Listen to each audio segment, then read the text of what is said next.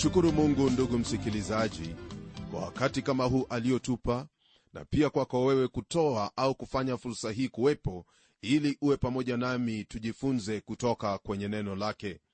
Tupo kwenye sura ya 11 sura ya kitabu hiki cha waibrania tukiona mambo yanayohusu imani na jinsi wengi wa hao waliotutangulia walivyoishi kwa imani katika mungu. Leo hii tuangalie imani ya baadhi yao tukianzia na imani ya yakobo.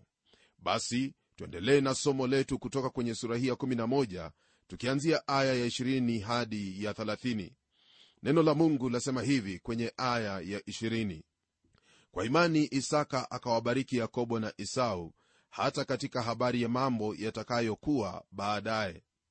Kwa habari ya isaka ni machache sana yaliyonenwa kumuhusu ukilinganisha na babaye ibrahimu je waweza kusema nini kumuhusu isaka?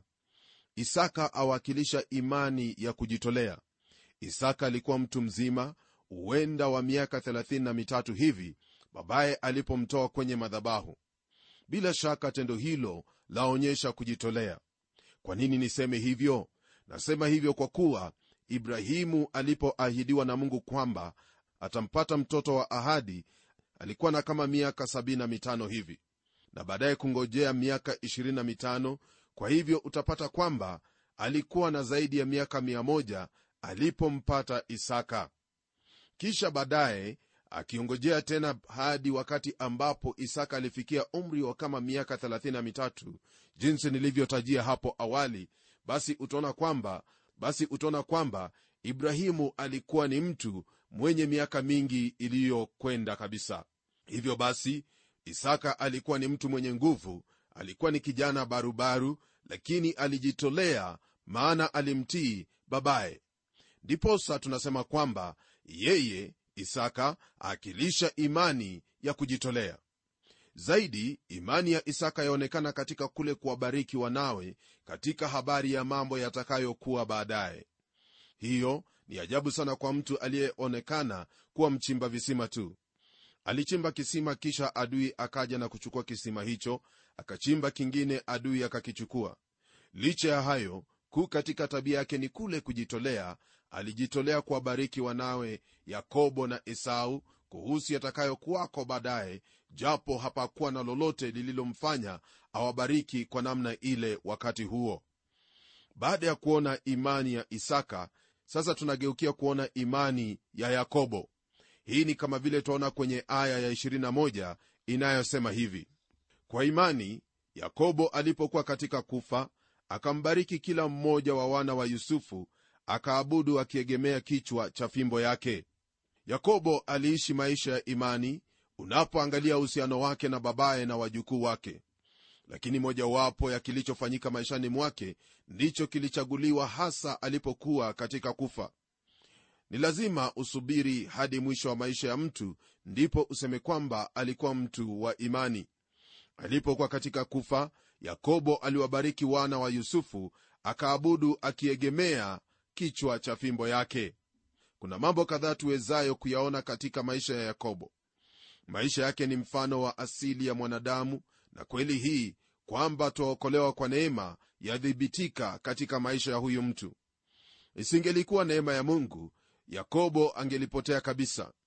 Hakuwa na uzuri wowote kama mwanadamu na sina uhakika bali hiyo ndiyo twasira ya kila mmoja wetu jinsi tunavyojifahamu. Daktari taylor mwanzilishi wa umishonari kule china alisisitiza kwamba mbele ya mungu sisi ni bure na ni yeye tu ndiye awezaye kuchukua hicho kilicho bure na kufanya jambo nacho. Maandiko yatuambia kwamba yakobo na esau walimenyana katika tumbo la mama yao hata kabla ya kuzaliwa yakobo alitaka kuchukua nafasi ya kwanza. Mwisho alitoka akiwa ameshika kisigino cha nduguye. Hivyo ndivyo maisha yake yalivyokuwa. Alitumia hila kupata aliyokuwa nayo yote lakini mungu aliyabadilisha maisha yake. Alitumia hila kumdanganya babake ijapokuwa ni kweli kwamba mungu alimwahidi yakobo baraka lakini hakungojea. Alimpokonya nduguye esau haki ya mzaliwa wa kwanza kwa njia hiyo ya hila na kumlazimu aondoke nyumbani na kulala usiku kucha kule betheli. Japo alitamani sana kurudi nyumbani hapakuwa na mabadiliko katika maisha yake. Hata alipoishi na mjombake labani alitumia ujanja wake wa kuishi. Lakini mungu alimkomesha alipokuwa akirudi nyumbani. Malaika wa bwana alimenyana naye katika kijito cha yaboki akamgusa uvungu wa paja lake na kumlemaza yakobo ilikuwa ni lazima mungu ampate yakobo. Baadaye katika maisha ya yakobo twaona kwamba dhambi aliyofanya ndiyo ilimjia uzeeni hapo wanake walipomjia na koti la yusufu lililokuwa limelowa damu na kumuuliza iwapo analitambua. Yakobo alilia na siku nyingi akamlilia mwanawe. Kwa njia aliyodanganya naye alidanganywa na wanawe vivyo hivyo. Wanawe walimdanganya na kumfanya afikiri kuwa mwana wa pendo lake yusufu amefariki au kuuliwa na hayawani wa nyikani. Hapa twapata mfano wa matokeo ya dhambi za wazazi kuwaadhiri watoto. Hata hivyo ndugu msikilizaji mwisho wa maisha ya mtu huyu mwandishi wa kitabu hiki atuonyesha uhusiano wa yakobo na wajukuu wake efraimu na manase. Naye alipokuwa katika kufa aliwabariki wana wa yusufu na kuabudu. Kwa mara ya kwanza twaona utii katika maisha yake hunifurahisha sana kwamba aliabudu akiegemea kichwa cha fimbo yake. Maisha ya yakobo unapoyaangalia hapakuwa na lolote la kubariki maana yalijawa dhambi hila na uongo. Na kama ufahamuvyo hakuna baraka itokanayo na dhambi. Jambo la muhimu kwetu kuona hapa ni kwamba mungu aweza kuchukua maisha ya mtu yeyote na kuyanyorosha yakawa barabara. Palipo na kuchanganyikiwa na hila iwapo imani ii katika kristo twaweza kumshikilia yeye. Imani ilikuwa kazini katika maisha ya yakobo ila kama vile ilivyo tumefikia mwisho wa maisha yake. Kisha aya ya 22 yatupa habari kuhusu maisha ya yusufu. Hasa imani yake ambapo neno la bwana latuambia hivi. Kwa imani yusufu alipokuwa amekaribia mwisho wake alitaja habari za kutoka kwao wana wa israeli akaagiza kwa habari ya mifupa yake. Ninashawishika kwamba mwandishi wa webrania na pia roho mtakatifu angelichagua matukio mengi kati ya yaliyotendeka maishani mwa yusufu ambayo ingedhihirisha imani yake. Tungelitaja habari za mtu huyu kuweko kwenye gereza kule misri ambapo ungelifikiri ulikuwa mwisho wake. Wengi wetu bila shaka tungelia na kulalamika ingelikuwa ni sisi. Ila tukio hilo halikutajwa hapa kuna matukio mengi ambayo yangeliandikwa kwa habari ya mtu huyu aliyekuwa kinyume kabisa na babaye yakobo. Hatuoni lawama au uwalakini katika maisha ya mtu huyu. Katika agano la kale nzima hakuna anayekaribia mfano wa bwana wetu yesu kristo kuliko yusufu. Lakini katika maandiko hajafananishwa na bwana wetu yesu kristo. Kuna hali ya kufanana sana katika hawa wawili lakini ndivyo ilivyo. Yusufu alikuwa mwana mpendwa bwana yesu alikuwa mwana mpendwa yusufu alikuwa na koti yenye rangi nyingi iliyomtenga na kumpa ubwana juu ya ndugu zake. Alikuwa na maono na ndoto na akaitwa mwota ndoto. Bwana yesu pia alikuja na ujumbe naye alisema kwamba amekuja kutenda mapenzi ya baba yake. Nduguze yusufu alimchukia, na kama kwake kristo yesu neno lasema kwamba alikuja kwao walio wake wala walio wake hawakumpokea hayo ni kwa mujibu wa injili ya yohana sura ya kwanza aya ya 11 yusufu alitumwa na babaye kuwatafuta nduguze. Kristo alikuja duniani kutafuta waliopotea. Yusufu aliwapata nduguze waliokuwa wachungaji katika konde wakilisha makundi yao. Wachungaji nao walikwenda kumwona kristo usiku huo alipozaliwa. Yusufu alidhihakiwa na nduguze wakamkana na kupanga kumwangamiza hilo ndilo lilitendeka kwa bwana wetu yesu kristo. Yesu aliuzwa kwa vipande 30 vya fedha pia. Koti lake yusufu lililoweshwa damu vazi lake yesu lilipigiwa kura damu yake ikiwa juu yayo. Yusufu aliuzwa misri ambapo mungu alimwinua ili kuokoa ulimwengu wa wakati ule kutokana na njaa. Bwana yesu alikufa baada ya mauti yake akijaribiwa na ulimwengu mwili na shetani naye sasa ndiye mwokozi wa ulimwengu mwokozi wa wayahudi na wa mataifa baada ya ushindi mkubwa pale msalabani na pia kushinda mauti na kifo. Yusufu alipokuwa mtawala aliwalisha watu mkate. Bwana yesu kristo ndiye mkate wa uzima. Alipokuwa misri yusufu alijipatia mke kutoka kwa mataifa. Bwana yesu aendelea kuwaita watu kutoka kwenye mataifa mbalimbali wawe wake yusufu alijitambulisha kwa nduguze walipofika misri. Siku yaja ambapo ndugu msikilizaji bwana wetu yesu kristo atajijulisha kwetu sisi ambao tumemwamini maana yeye ndiye kaka yetu na sisi ni nduguze wadogo. La kufurahisha ndugu yangu pia ni kwamba yusufu alikuwa na imani katika ndoto alizopewa na kwa imani japo alikuwa katika shimo macho yake yalikuwa kwa hilo alilopewa. Imani ndiyo ilimlinda katika kila hali aliyopitia na wakati mgumu uliomkumba. Ungelifikiri kwamba angelitosheka kwa habari ya maisha aliyokuwa nayo huko misri lakini si mtu huyu. Alisema bila shaka mungu atawajia ninyi nanyi mtaipandisha huko mifupa yangu. Kwa nini hawakuchukua mwili wake mara na kuuzika katika nchi ya ahadi katika nchi ya efraimu? Sababu ndugu msikilizaji ni moja. Mtu huyu alikuwa shujaa wa taifa hilo la misri wakati huo lakini iliwadia siku ambayo aliinuka farao ambaye hakumjua yusufu naye akafanya wana wa israeli kuwa watumwa katika nchi hiyo ya misri. Na hapa ndipo twampata huyu mwingine aliyeinuka kwa imani jina lake ni musa. Aya ya 23 yasema hivi kwa imani musa alipozaliwa akafichwa miezi mitatu na wazazi wake kwa sababu waliona kwamba ni mtoto mzuri wala hawakuiogopa amri ya mfalme. Kama vile ilivyo hapa ndugu msikilizaji twaona waziwazi kwamba musa alikuwa na wazazi wacha mungu walioamua kuchukua msimamo kuhusu imani yao katika mungu. Imani yaonekana katika kule kuzaliwa kwa musa na kutoogopa amri ya mfalme na kumlea mtoto wao kwa kiwango ambacho wangeliweza. Nitakuuliza usome kitabu cha kutoka ili upate kisa kamili ya hilo ambalo lilitendeka wakati ule.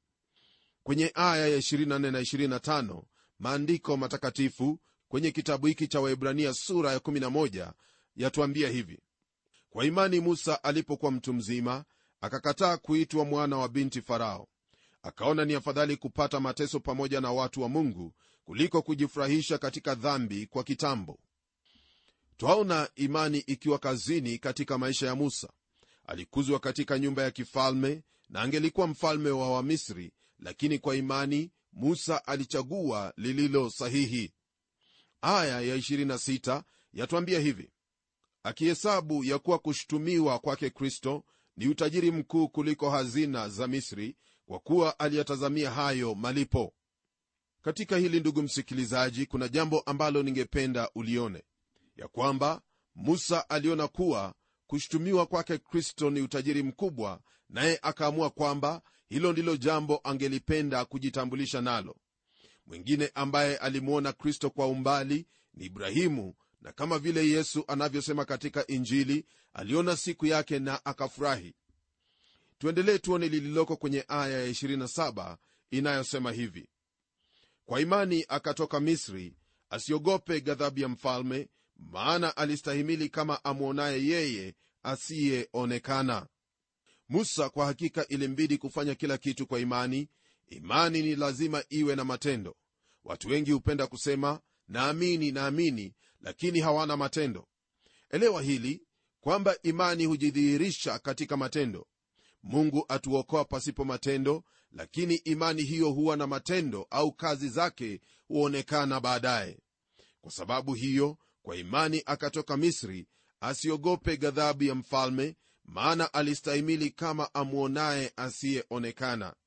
Huyu asiyeonekana si mwingine bali ni huyo mungu mungu wa israeli ambaye tayari alikuwa amepata habari zake alikuwa amesikia habari zake. Imani kwa huyo mungu ilikuwa imejengeka katika moyo wake na hivyo alipoondoka ni kama alikuwa akimwona huyo alimtegemea huyo na pia alimtumaini huyo kwa sababu wazazi wake walikuwa wamemtunza hivyo na licha ya kuwepo katika nyumba ya kifalme jambo hilo halikutetemesha imani aliyokuwa nayo katika mungu bali aliimarika katika imani hiyo ndiposa akaondoka. Ndugu msikilizaji iwapo kuna jambo tunalohitaji maishani mwetu ni kuwa na imani iliyo imara katika huyo mungu ambaye hatumwoni ni kweli kwamba hatumwoni lakini ushahidi upo kwa yale yote ambayo ameyatenda. Ushahidi na ushuhuda upo maana amewatendea wengi na hilo ambalo ameahidi kwamba atalitenda atalitenda kwa wakati wake. Kwa maana yeye si mwanadamu hata awe na kivuli cha kugeukageuka wala yeye si mwana wa adamu ili adanganye hilo aliloahidi hakika atalitenda maana yeye ndiye yeye yule jana leo na hata milele. Mwamini leo hii amini hilo ambalo amekuagiza kwalo nawe utaona kwamba hakika yeye ni mungu wa kuaminiwa yeye ni mungu wa kutegemewa yeye ni mungu ambaye hawezi kukuacha kamwe. Jina lake libarikiwe jina lake litukuzwe kwa kuwa hakuna mungu kama yeye tunapoendelea ndugu msikilizaji maandiko yasema hivi kwenye aya ya 28 kwa imani akaifanya pasaka na kule kunyunyiza damu ili yule mwenye kuwaangamiza wazaliwa wa kwanza asiwaguse wao. Musa kwa imani alimtii mungu. Mungu alisema fanya hivi naye alifanya. Yote haya yanaonekana katika maisha ya mtu huyu. Aliacha raha zote za misri na kwenda nyikani na baadaye kurudi kuwakomboa watu wake. Hiyo ni imani itokanayo na utii kwa mungu. Kisha aya ya 29 yasema hivi. Kwa imani wakapita kati ya bahari ya shamu kama katika nchi kavu. Wamisri walipojaribu kufanya hivyo wakatoswa. Msikilizaji je ni imani ya nani tuiyonayo hapa? Ni ya wana wa israeli? La hawakuwa na imani walipomwona mfalme wa misri farao akiwafata walimwambia musa kwamba ni heri warudi misri kwani walifanya makosa kutoka huko. Ni musa ndiye alikuwa na imani. Alisogea ufuo wa bahari na kupiga maji kwa fimbo yake na ni kwa imani yake ndipo maji ya bahari yaligawanyika nao watu wakapita na kwenda upande wa pili.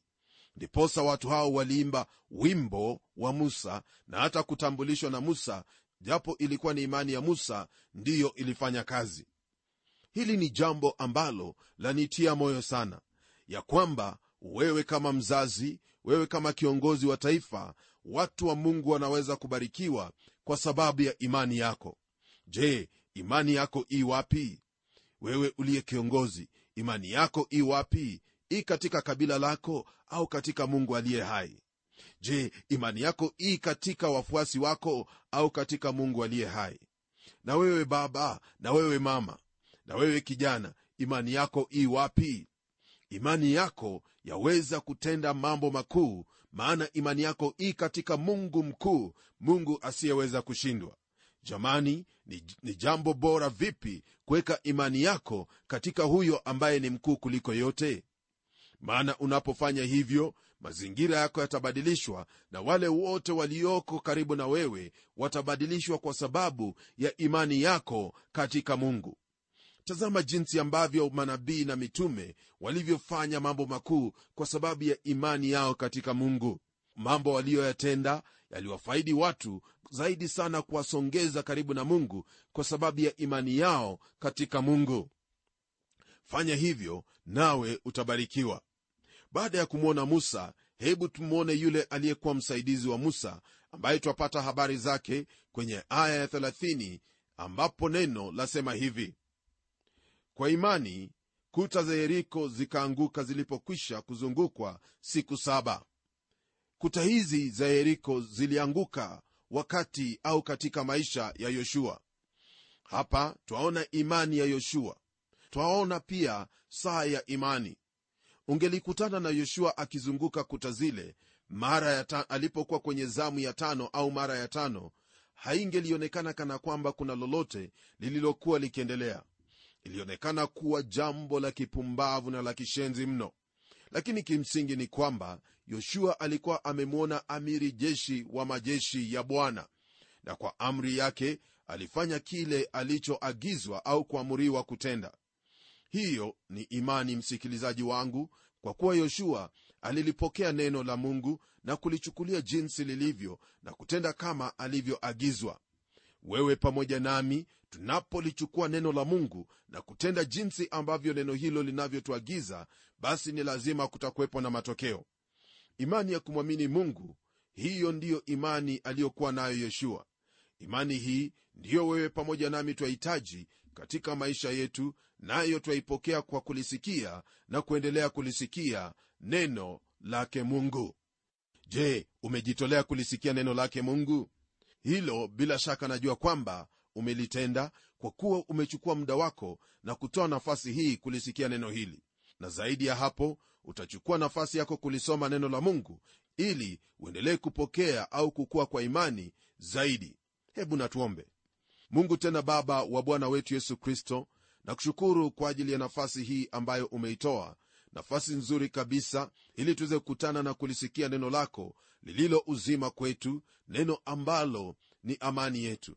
Tumesikia na kuona jinsi ambavyo kwa imani watu wako walifanya mambo makuu hasa kutembea kwa utii kwako kwa kuwa imani katika wewe msingi wake u katika kukutii wewe pia. Twaomba kwamba utusaidie tupate kujengeka katika imani hiyo hasa kwa kulisikia neno hilo na kulitii neno hilo kwa kuwa wewe watutakia mema tunapolisikia na kutenda neno lako. Umesema waziwazi kwamba wewe wapendezwa si na mafuta ya beberu wala kutoa kafara bali utii kwa hilo ambalo umeliagiza. Nasi twataka kukutii kama vile ilivyo pia kwa ndugu yangu msikilizaji ili kwamba mungu upendezwe nasi maana ni katika kukutii ndipo mioyo yetu yapata faraja mioyo yetu yapata amani mioyo yetu yapata utulivu kwa kuwa hayo ndiyo mahitaji yetu nayo hayo hatuyapati kwingineko ila kwako.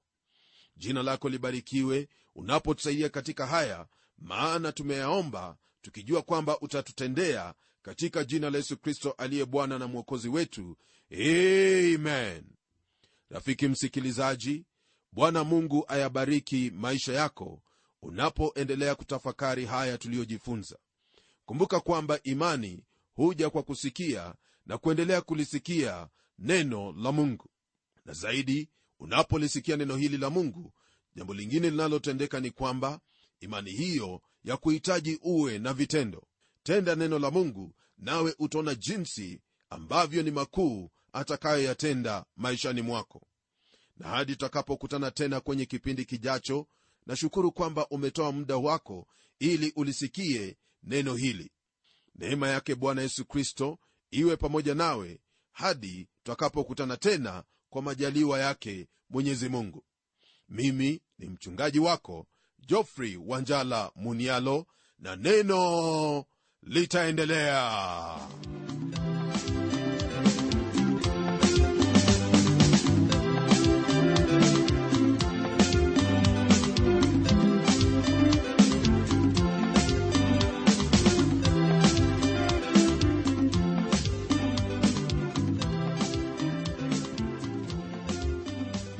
kufikia hapo msikilizaji wangu najua kwamba baraka umezipokea. Na iwapo una swali au pendekezo uitume kwa anwani ifuatayo.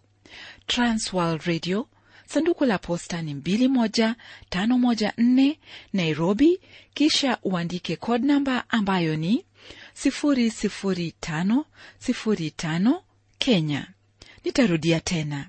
Transworld radio sanduku la posta ni 21 514 Nairobi, kisha uandike code namba ambayo ni 00505 Kenya. Hebu tukutane tena kwenye kipindi kijacho kwa mibaraka zaidi. Ni mimi mtayarishi wa kipindi hiki Pamela Omodo nikikuaga kwa heri na neno litaendelea.